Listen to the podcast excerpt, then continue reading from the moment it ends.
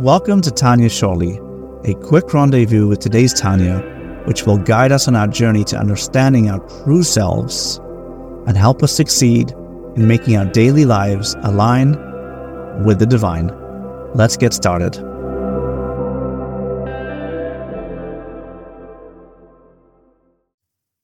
Today is Perikudalid, and Alter takes the Beinoni and makes it super practical and says that the Beinoni is for every single person to aspire to, every single Jew at all times and all places.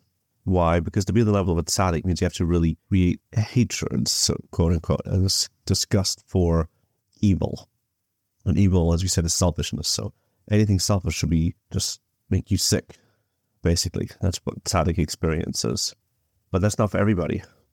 But what everybody can do, says Alter Rebbe, is that even if he has a taiva, he's not sickened by things in this world, selfish things, and he has a taiva for things, he's still able to overcome the, those taivas. That's something that every single person can overcome. Why? Because Alter Rebbe says very fundamentally, a person has a very simple mindset that he does not want to be a rasha. For one moment, no, no person wants to be a rasha. No person truly wants to be disconnected from the Abishter nobody wants to be kind of cast out, thrown away, go away from the Abishter. Everybody wants to be connected to the Abishter. Why? Because we know that everybody has it. This is two very fundamental points Alter Rebbe says.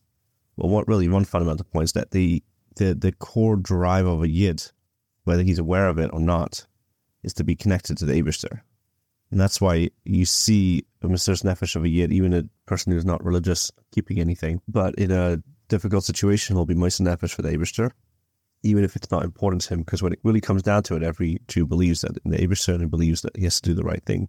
He wants to do the right thing. This is that's ingrained in us. So that's our deep value, is to always be connected to the Abishter. So how do people do Averis? First, there's two, basically two things. First of all, we can forget about that love. It can become a little bit concealed, even though the Alter Rebbe says it's, it's there for sure. It can't, it can't actually disappear, so it's always there so we can forget about it. It can become dormant, or another option is a person can think, oh, uh, I can do this Avera, but I can still be connected to Abishter. Those are two methods of the Yetzer Hara where he convinces someone to do something selfish, but still, don't worry, you know, you're still, you're okay.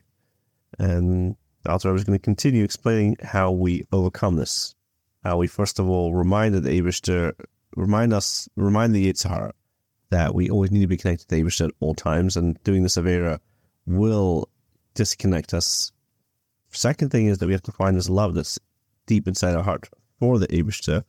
Forget about running away from Ra and hating Ra. That's that's all complicated. Just do it practically, says Rebbe. Just sort of as he tells focus on your on the facts. Just say, I don't want to be a rasha and then just do the right thing and don't worry about these feelings and desires that you might have.